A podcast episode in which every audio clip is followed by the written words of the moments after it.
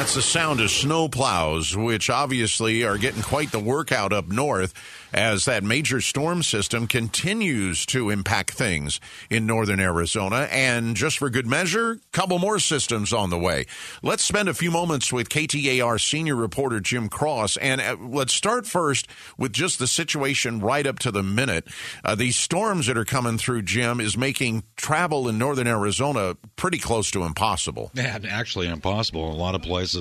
Uh, just a couple of the key closures. I 40 is closed uh, between Kingman and Holbrook Winslow.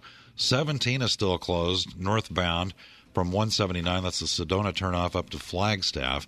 I invite people to go to ktar.com for the complete list from ADOT because it is extensive how many roads are closed. It's been a long, long time since I've seen anything like this. Yeah, and for people who are not aware, I 40 up north is a major travel artery, especially for truck drivers. Uh, it's uh, they uh, a lot of goods get shipped along I forty, so to have it closed is a uh, is a major problem. Now these storms that are coming in, and it's been affecting the entire West Coast. I can speak from experience. Mm-hmm. I was on a flight yesterday, halfway to Portland and we had to turn around and come back because the Portland airport was snowed in. That's why I'm here this morning. Uh, the but what, what, you and I were talking about this earlier this week. This amazing amount of snowfall in northern Arizona eventually is going to melt off, and it's going to drain into the SRP reservoir system. I think we're going to see a release of water into the Salt River sometime this spring. The question now is how big a release? Yeah, I mean, it's coming probably because they're at 80% capacity right now. Uh, that's what, 17% higher than they were in early December. And uh, checking on San Carlos Reservoir, which doesn't get a lot of press, but it's uh, an absolute huge reservoir for central Arizona farmers. They're at about uh, 377,000 acre feet of water. Uh, back in August, they were at 6,800 feet, and an acre foot, just an acre foot, serves two or three households a year per year.